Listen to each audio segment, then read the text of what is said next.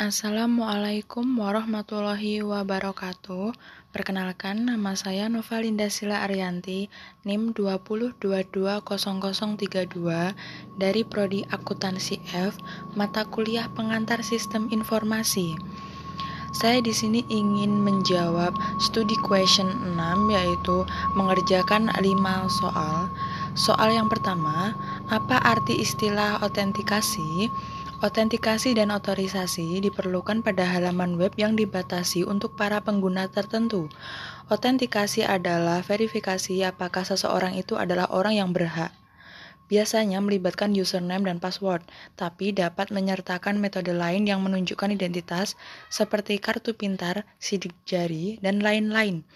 Otorisasi adalah pencarian apakah orang yang sudah diidentifikasi atau diautentikasi diizinkan untuk memanipulasi sumber daya tertentu.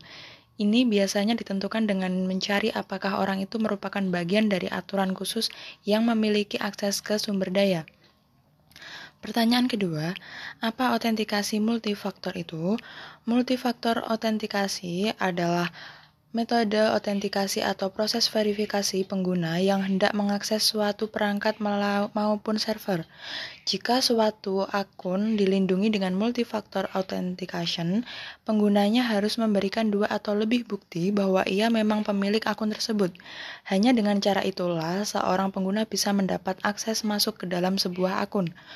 Bukti untuk memverifikasi dirinya ini bisa berupa macam-macam informasi. Hal itu misalnya nomor HP, alamat email, atau jawaban security question yang biasanya bersifat pribadi dan hanya diketahui oleh pemilik akun saja. Bahkan tak jarang multifaktor authentication saat ini memintamu untuk menyertakan bukti sidik jari. Pertanyaan ketiga, apa tujuan enkripsi? Tujuan enkripsi yang pertama, kerahasiaan suatu informasi itu terjamin. Menyediakan authentication dan perlindungan integritas pada algoritma checksum atau hash. Yang ketiga, menanggulangi penyadapan telepon dan email. Yang keempat, untuk digital signature.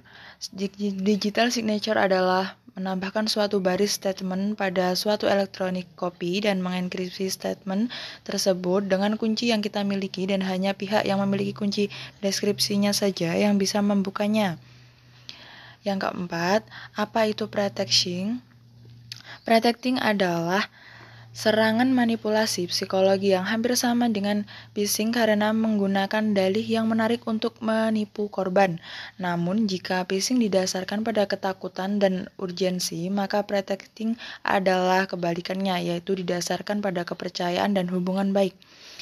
Pretexting membutuhkan lebih banyak penelitian daripada teknik manipulasi psikologis lainnya. Penjahat akan berpura-pura menjadi teman atau kolega Anda. Mereka tidak hanya berbohong, tetapi juga membuat skenario untuk menipu Anda yang mungkin berupa kepribadian palsu, gambar produk, dan bahkan nama industri. Pertanyaan terakhir nomor 5, apa itu firewall? Firewall adalah sistem keamanan yang melindungi komputer Anda dari berbagai ancaman di ruang jaringan internet. Saya ulangi, firewall adalah sistem keamanan yang melindungi komputer Anda dari berbagai ancaman di jaringan internet. Firewall ini bekerja sebagai sekat atau tembok yang membatasi komputer dari jaringan internet. Melalui tembok api inilah Anda bisa mengatur data, informasi, dan kegiatan apa yang boleh lalu lalang dari jaringan internet ke komputer, dan begitu pun sebaliknya. Terdapat 2 macam firewall, yaitu hardware dan software. Keduanya memiliki konfigurasi atau peraturan yang berbeda. Meskipun begitu, keduanya tetap memiliki fungsi utama yang sama, yaitu melindungi keamanan jaringan. Mungkin ini yang dapat saya jawab dan saya sampaikan. Ada kurang lebihnya saya mohon maaf. Wassalamualaikum warahmatullahi wabarakatuh.